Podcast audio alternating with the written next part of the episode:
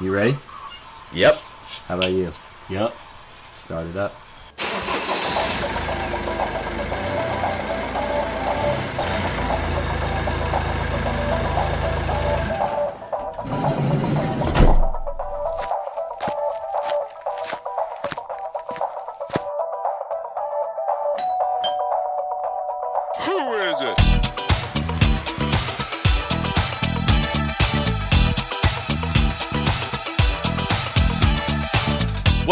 Episode 22.2, Who Is It? The middle segment of the show where we pick someone up for a ride. This week we called up an old friend, Mr. Dylan Brewster. He's a standout athlete from his hometown, starting out in his collegiate career as team manager and putting in the work to achieve preferred walk-on status and eventually becoming a full scholarship student. He's come a long way and we are excited to have him. Check out what we had to talk about. This is the Big Red Van.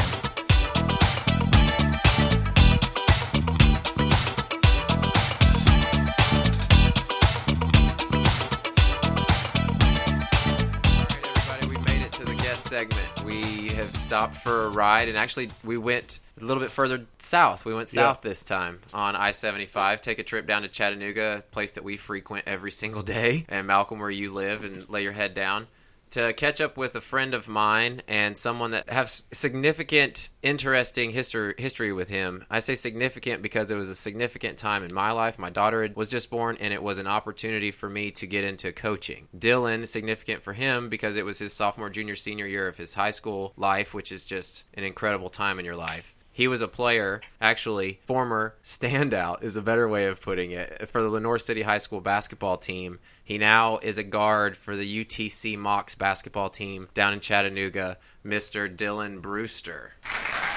What's going on?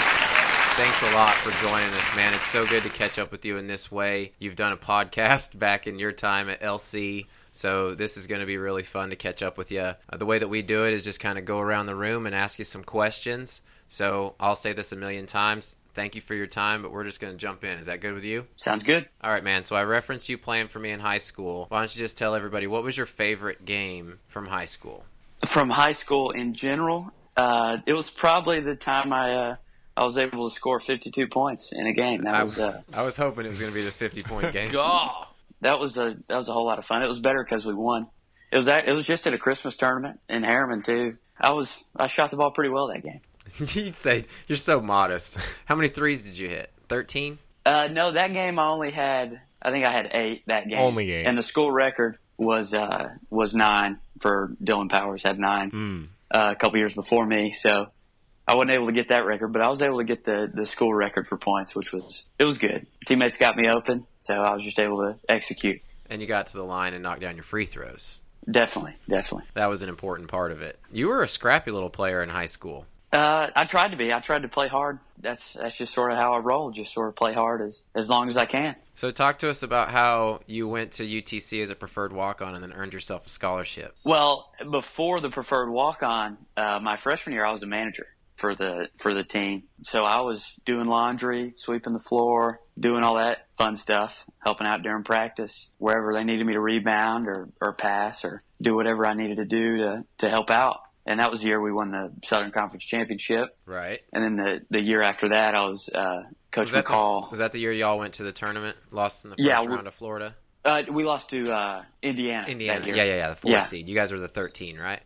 We were the 12-5. No, yeah, we were the 12-5 that year. That's right, okay. Because Kentucky was the 4th seed, and they played Stony Brook after us. But I was a manager there that first year, and then I was fortunate enough to Coach McCall decided to put me on the team as a walk-on the next year. And we had a pretty decent year. I think we were 19-13 or something like that. Not as good as we wanted to be, but we had a decent year. And then this year, Coach Paris, our new coach from Wisconsin, felt the need to put me on scholarship. So that was definitely good news. Yeah, man, that was so awesome to see that. So proud of you for that. And the way I remember you, if I had to describe you to anybody else, one of the most fierce competitors that I have ever been able to be around. I mean, the way that you conducted yourself in practice, to the way that you conducted yourself in post-game interviews with people or with your friends and family, the way that you were able to turn it on and turn it off. I mean, you got a dog in you, man, that is... I don't think that you could ever value that enough. And for you to be able to go from manager to scholarship, that's incredible. Proud of you, dude. That's cool. I appreciate it. It was definitely a lot of fun. It was a lot of fun. You think being a manager is not going to be too fun, but it was a blast, and it helped that we were good. Got to beat some pretty good teams, go to some pretty cool places. The NCAA tournament, we played at Iowa State that year, at Illinois, at Georgia, at Dayton. At Dayton was the best atmosphere. It was awesome. So I got a question for you. What does a pregame look like for you, whether it's your meal or your warm-up song or any rituals that you go through? So last year we always have pregame meal. It was 4 hours before the game, no matter the time or anything like that. So if we had a noon game, we would still have pregame meal at 8 o'clock, and it would just be like breakfast or something like that. But and normally we would have shoot around before that. So we go to shoot around, have our pregame meal, and then we would normally get to the game. If it's an away game, like an hour and a half before, and just sort of shoot around, do your own thing, listen to music. I don't necessarily have anything I listen to. I just sort of go into the arena and listen to whatever they play. But at home, I would always get out there probably 2.5 hours before the game and just shoot. I do a couple things before the game just to make sure I'm feeling loose, feeling good, and then stretch, do anything like that. And then we start our actual team warm-up with like 35 minutes on the clock. But before the game, that's something that you do to get loose. It's the same something before every game, right? Definitely. I definitely stay in a routine. I do like spot shooting or different drills that I like to do before games. I have some. If you didn't do basketball, then what else would you do? Like sports-wise or just anything? Yeah, I mean, it could be another sport, but more just like, obviously basketball is a big passion of yours, if I had to take a guess. But if basketball wasn't your passion, what would be the second thing? I'd probably say golf. I like golf. I'm really big in the golf scene. I played a little bit in high school. I wasn't very good, and I was getting better at basketball, so I was like, let's just stick with that. But I really enjoy golf. That's probably the big thing that I mean, other than basketball, that I'm sort of into. And then, well, my girlfriend and her family, they ride horses. They do barrel racing and things like that. And I've actually really come to enjoy that a whole lot. So that's sort of another thing that's been fairly recent. Huh? Like the racing? It's barrel racing. Yeah. I mean, usually they just run in the arena and sort of do the pattern around the barrels, and it's for time. It's pretty fun. It's a whole lot of fun. Heck yeah. So, you know, I've been told, having a long, lanky frame myself, that basketball players make a pretty easy transition into golf. So not to say that golf is easy, but just the way that we are built athletically with our frame, getting into golf is pretty easy. So what's your handicap? What's my handicap? Man, let's see. I don't play very often. I played a lot this summer with our graduate assistant here at Chattanooga, Mike Huggins. But let's see. I mean, we're normally – me and him both probably shoot around 84, so like a 12, I would say, something like that. That's pretty solid, Dylan, for somebody that has a tight schedule of practice and school and stuff. You're still holding the 84. I think you're in good shape, man. It's not always there. Sometimes it's very high. Sometimes it's a little lower, but I would say that's sort of where we sort of live normally when we're playing. I kind of live in the hundreds unless it's on some cupcake course. So you're in good shape. So let's switch up a little bit. What's your favorite NFL team? NFL team. You know, I guess the Titans. I don't know. I really like Marcus Mariota. I think he's not only a really good quarterback, but a solid guy, too. So we'll go with the Titans, I guess. I don't necessarily have a team, but I just watch it. So do you think that it's crazy how Mariota and Carr are, like, injury-connected? Yeah, they both get hurt at the same time. It's definitely weird, that's for sure. Super weird. So who do they go to for their backup? Let's say Mariota's out 6 months.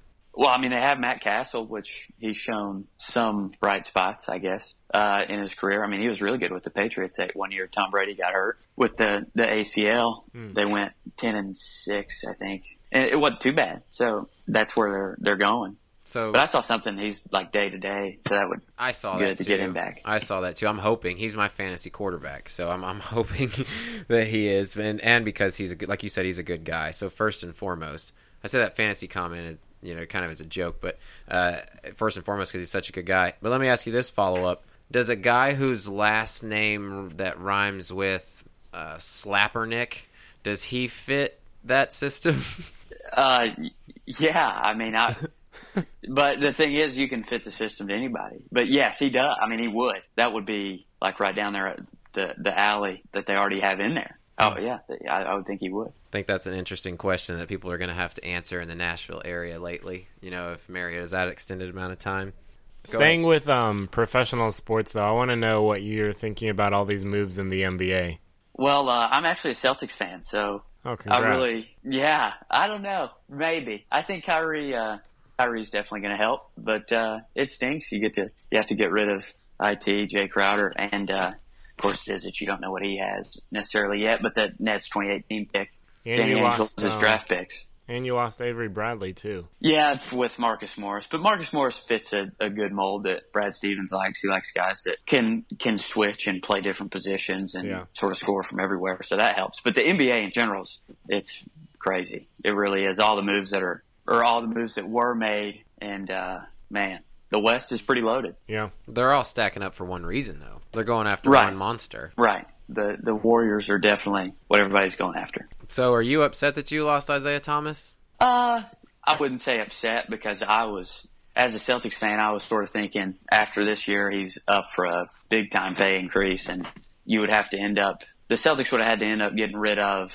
Avery Bradley, Marcus Smart, or IT to be able to make that contract work with what was going on with Hayward and Horford and looking at getting some other guys.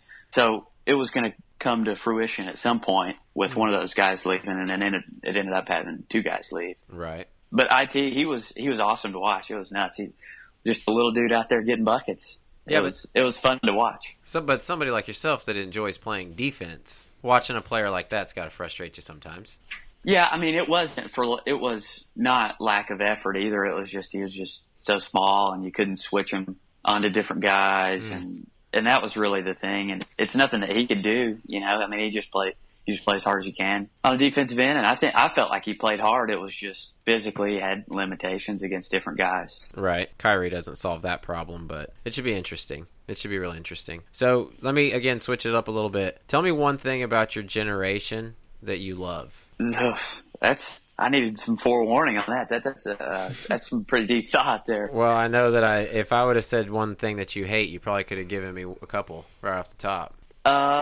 I don't even know that I could do that. That's deep. But normally I just sort of stick to sports, just watch sports and come up with stuff on that. But one thing that I love about the generation, wow, I would feel like this generation is pretty nice to each other in the grand scheme of things. I don't know. That's sort of what I've got going through my mind at this point. I have no idea. Well, I like the younger generation for how much into the future they think. Yeah, that's a really good take there. I like that. That's sort of something that I think that we're always trying to improve something, which could be good and bad in certain situations. But I think that's something that's pretty good. All right, I got one. So besides you putting Lenoir City on the map, what else? I'm serious now, Dylan. I'm serious. I don't know about that. There's plenty of good guys, good basketball players at least, and good football players. We had some good players come through. Well, tell me some other things you enjoy about Lenoir City. Oh, okay. That's a question you need forewarning on. Hey, I'm from here, too, and I know that response. I mean, I really like the people. I mean, the people are nice, good people, good, solid, hardworking people. And then all the people I went to school with is sort of something there. And, I mean, it's grown up a lot from when I was remembering things, and now there's all sorts of stuff. Got a Chick-fil-A. Unbelievable. Stuff's popping up like crazy. Dude, yeah, the Chick-fil-A was huge. That was a big-time get, definitely. I agree. Well, hey, I got one for you. So, you know, since you're from the South and you're a little small town, what's something that you do that is still the old-fashioned way of doing it? Well, like at school, I always take notes on a piece of paper. I don't use my computer very often. I guess that's old. I mean, that's pretty old-fashioned, I guess. That's old-fashioned. Apparently. I just take notes on a piece of paper. But other than that, I don't know. I mean, when sometimes I help out my girlfriend's dad get some hay. You know, I guess that's old-fashioned. Manual labor. Yeah, I don't know. Yeah, just a little manual labor. Hey, talking more a little bit about high school basketball, I'm going to put Wade on the spot too with this, but what is your favorite moment from Wade, from him coaching you and everything? He's told me some of his off air with the whole team and whatnot, but I want to know some of yours with him. Really, honestly, it was so funny. I remember the first day he came in and we were having conditioning. Mm. And I remember we were running and we were like, who is this guy? It was early morning and we were like, who is this guy? And then all of a sudden he's our assistant coach. But no, it was, man, there were a lot of them. It was a whole lot of fun. I would say, honestly, it was probably like after the games, sometimes he would call me and we would just sort of talk about the game, talk about what we needed to do differently and different things like that. I remember those. Those probably stick out the most. Mm. Anything else? Like your final game senior year at home. Yeah, that was did we play Loud in that game? I think we might have been a rivalry game. Mm. I don't even know, but yeah, it was it's definitely weird. You play for that long and then all of a sudden you're just done playing. Yeah, that's exactly the feeling I felt, man. It's just over. play and then boom, you're done. It's pretty hard. Fortunately, I've been able to extend my career a little bit, and I definitely don't take it for granted. You know, just gotta. I just enjoy sort of working on basketball, going to the gym. It's a whole lot of fun to me. Yeah, at least. So something from high school that I enjoyed a lot was different phrases. Like there are some phrases that your coaches will say that just stick out to you forever. Whether it was something funny that they said, like really, did he just say that, or something to the effect of. That has a personal effect on you and ends up being something you carry throughout your daily life and whatnot. So I'd like to know if you have any of those. Do you know of any funny moments or anything specific that stands out to you that one of your coaches said? I guess, well, this is not basketball. This is baseball, but... That's fine, too. My freshman year, I was playing baseball, and me and Rashawn Tallant was the kid's name. We'd always played. We played on a travel baseball team, middle school. And I'd always played shortstop, and he'd always played third base. And I remember my JV coach, he came up and he was like, no, you're not going to play shortstop. You're going to play third base. You're too short to play shortstop. And I was like, what? That I've never heard of that before in my life. So he just switches me and Rashawn up in the middle of the first practice we had. And we both looked at each other like, what is this guy doing? We've always played shortstop and third base. But that's something that sticks out and just, funny. It was just like, hold on, what? Basketball-wise, well, my junior year, super successful, to say the least. Mm. Right, Coach?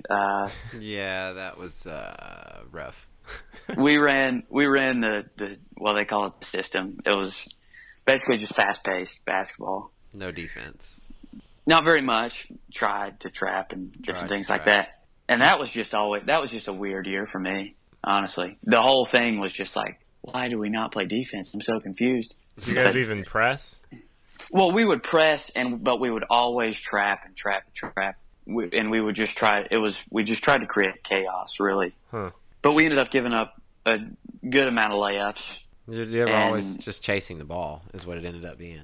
Yeah, we didn't run it the right way.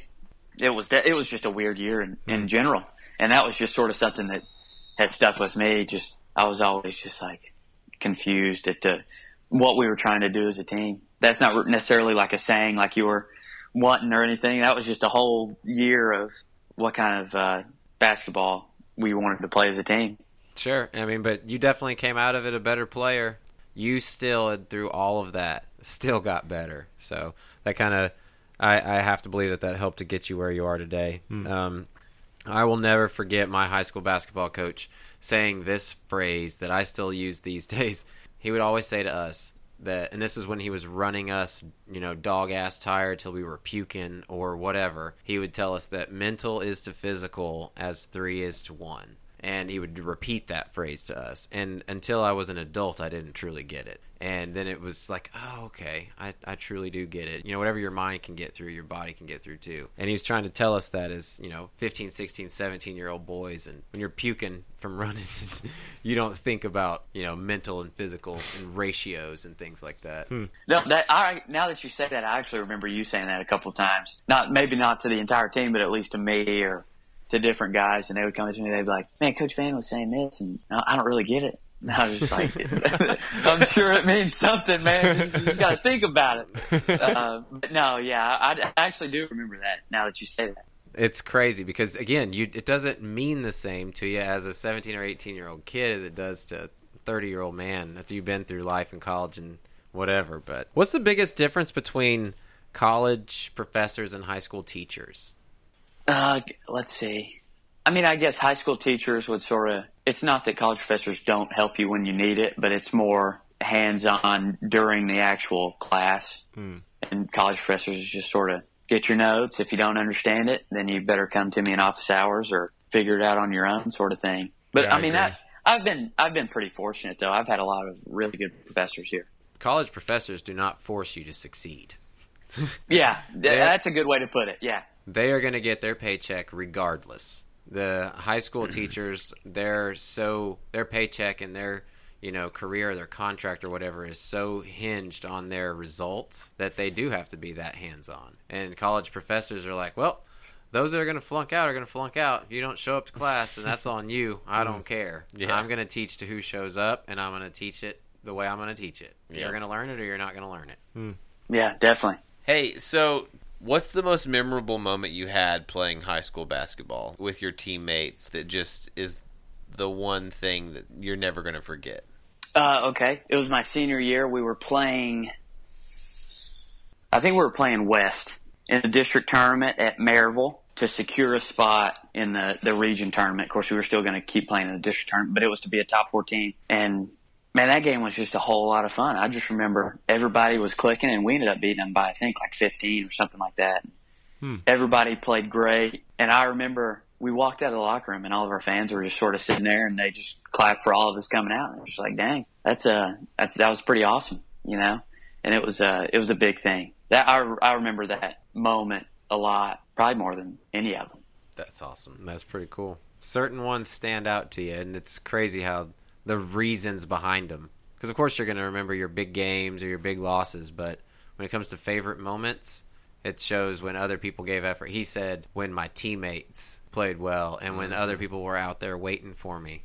Like, it's just funny that that's the appreciation that athletes get, and they work so hard and go into the gym odd hours to get better at their craft because they love it, but also because other people enjoy watching them play. Yeah, there's something special about, like you said, you knew you clicked that day. Like you just, the rhythm was there and you felt it. And then at the end of it, get genuine cheers and praise for doing something you knew that you did well.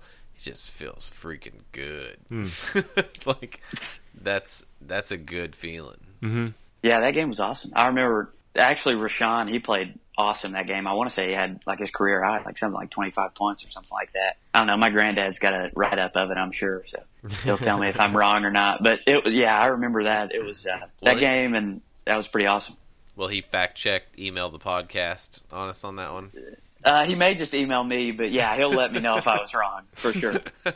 So do you have any I'm not going to make you pick a favorite teammate over the public airwaves, but do you have any crazy teammates currently at UTC or anybody that's the clown or have any funny stories? Man, I've got a lot of them, but one that stands out is one of my – he was my roommate last year, Andrew Fleming. He was a transfer from Iowa, came down here, and me and him are actually really good buddies, but I don't know why he did this, but we were warming up and we were just about to go break it down to start our practice. And he just jumped over. We were in the arena and they had it set up for the game. And he just jumped over the chairs, ended up falling and busted it bad. And everybody just started dying laughing because it was the most inopportune time to do it. He was just trying to get everybody to have a good time because I want to say we lost the game before that. So he was trying to lighten the mood a little bit. And everybody lost it. That's for sure. But, Andrew, let's see. Yeah, he transferred this past year. He's at Lipscomb now, but he's one of my good buddies. I text him pretty regularly. That's funny. So you're talking about he did that with an arena full of people also? It was with – well, there were some people there watching it, but it was at practice.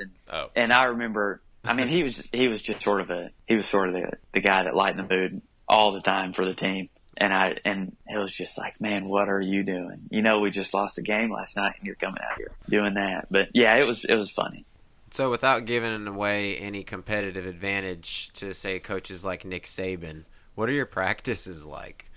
It's just high intensity. We work on the fundamentals really, just trying to do everything right as much as we can.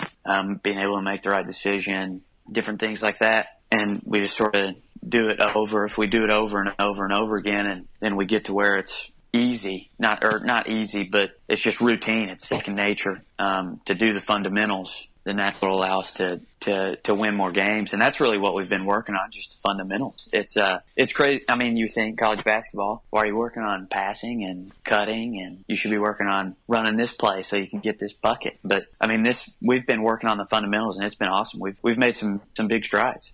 It's amazing. Those are all the parts that make up the whole. And once you get those down, and then you can more refine your craft to where you're working on situational basketball. Because like you said, everything else is muscle memory. I mean, playing the game of basketball is playing the game of basketball. Yes, there's plays and there's things like that. But if you can play the game of basketball without having to think, then those situational times and those situational executions are a lot easier to do, correct? Right. And then, you know, if we get to the point where we just play basketball, we may not have to run a play, and then the defense can't scout it, and they don't even know what's coming. And we may not know what's coming 3 plays from now, but we know that we're going to be able to execute that because we work on the fundamentals. Correct. You trust yourself. Muscle memory kicks in. So what do you want to be when you grow up, Dylan?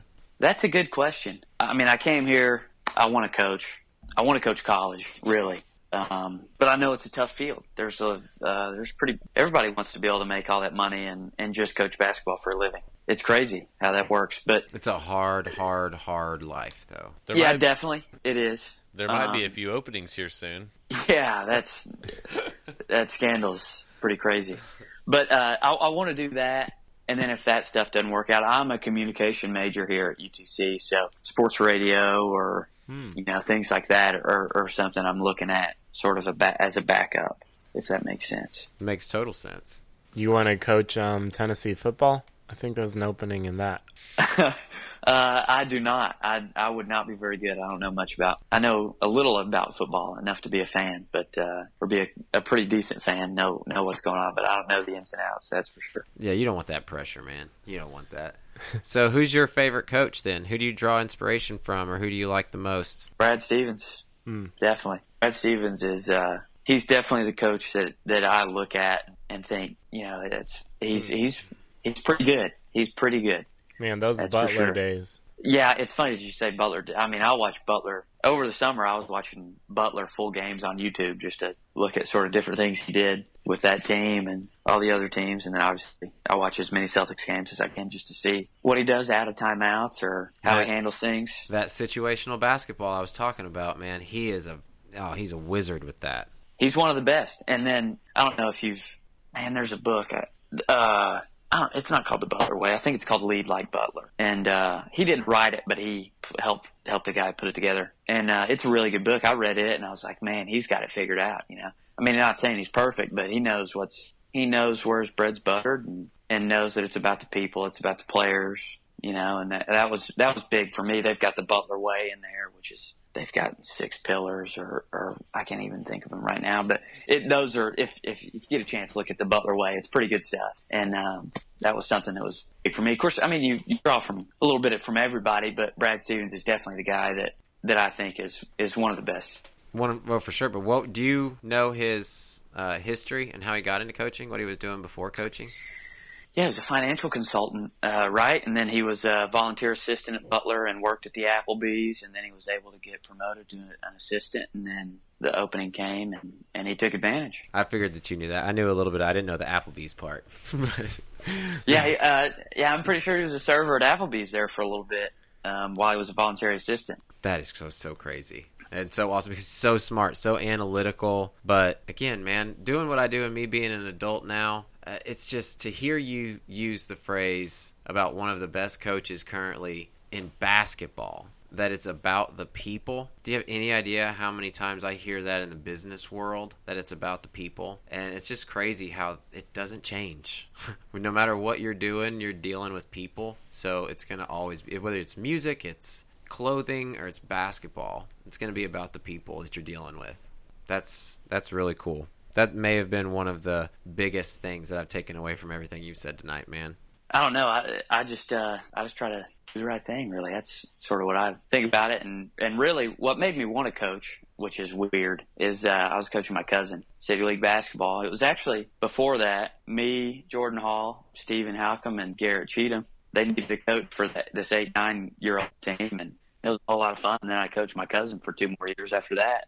Me and Garrett and my uncle, we would dress up. We'd wear shirt and tie to the City League game at noon. Yep. And get out there and coach them up. And I was just like, man, this is a whole lot of fun. And this is sort of, you get to see them, and they don't really grasp it. And then all of a sudden it clicks, and you're just like, yes, now I don't have to harp this anymore. You completely get it. And then you win some games. Of course, it doesn't matter because they just continue to get better and get better and get better. And that's sort of where it's at. Well, I mean, at that level and really at all levels, when you get somebody to give you effort as a coach, what more can you ask for? I mean, yes, execution, and I can teach you how to do this and teach you how to do that, but effort and attitude are the two things that people control more than anything in life. And when you're a coach and you see those things as a positive, that's the rewarding part for a coach, is the effort and attitude you get. It definitely is. And speaking on that, we would do the I don't even know what the drill's called, but it's the one, I think it's called the Ironman drill, but Shaka Smart did it when they won the Final Four, and it was, you go dive on the ball, then you come back, you take a charge, and you play one-on-one defense or something like that. Right. We did that a couple times, and the kids were like, yeah, we just get to pummel each other,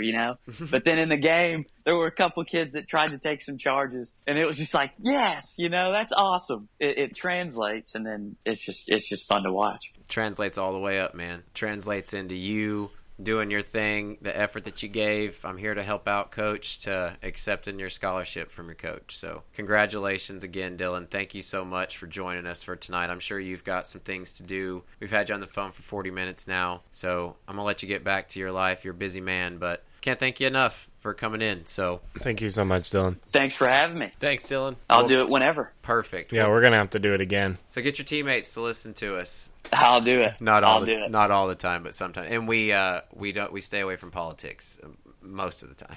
Yeah. Anyway, thanks a lot, man. You have a good night, all right? You too. Man, another great interview with another interesting person. I really wish him all the best this season. Everybody, you can see the UTC Mocs, they get started this year. The season kicks off on November 10th, but their first home game at McKenzie Arena is going to be on November 16th. I'm sure tickets are on sale now, but you can go ahead and come see those guys. New coach, new style. It's going to be very interesting. But give this man a follow at Dylan Brewster 52 on Twitter. Please go see the Mocs this year. Support them. Very, very fun program. The city of Chattanooga really knows how to have a good time and get behind their sports teams. So I wish them all the best. Dylan, thank you again. And everybody else, we're going to catch you on the next one.